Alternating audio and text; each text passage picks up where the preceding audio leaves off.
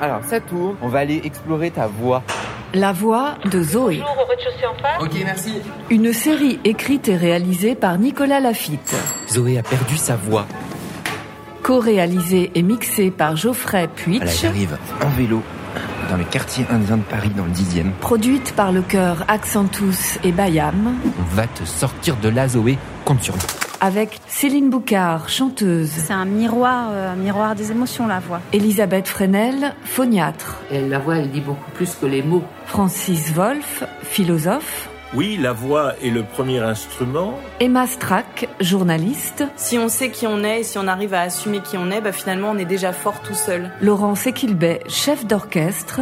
J'ai chanté tout le temps en fait, Euh, depuis que je me rappelle, je chantais tout le temps. Et la musique de Ludwig van Beethoven, sous la direction de Laurence Equilbet. Dans qu'est-ce que ça commence Eh bien, tu pourras écouter tous les épisodes de La Voix de Zoé à partir du 16 avril sur Bayam, le site d'Accentus et toutes les bonnes plateformes de podcast. Pas mal, non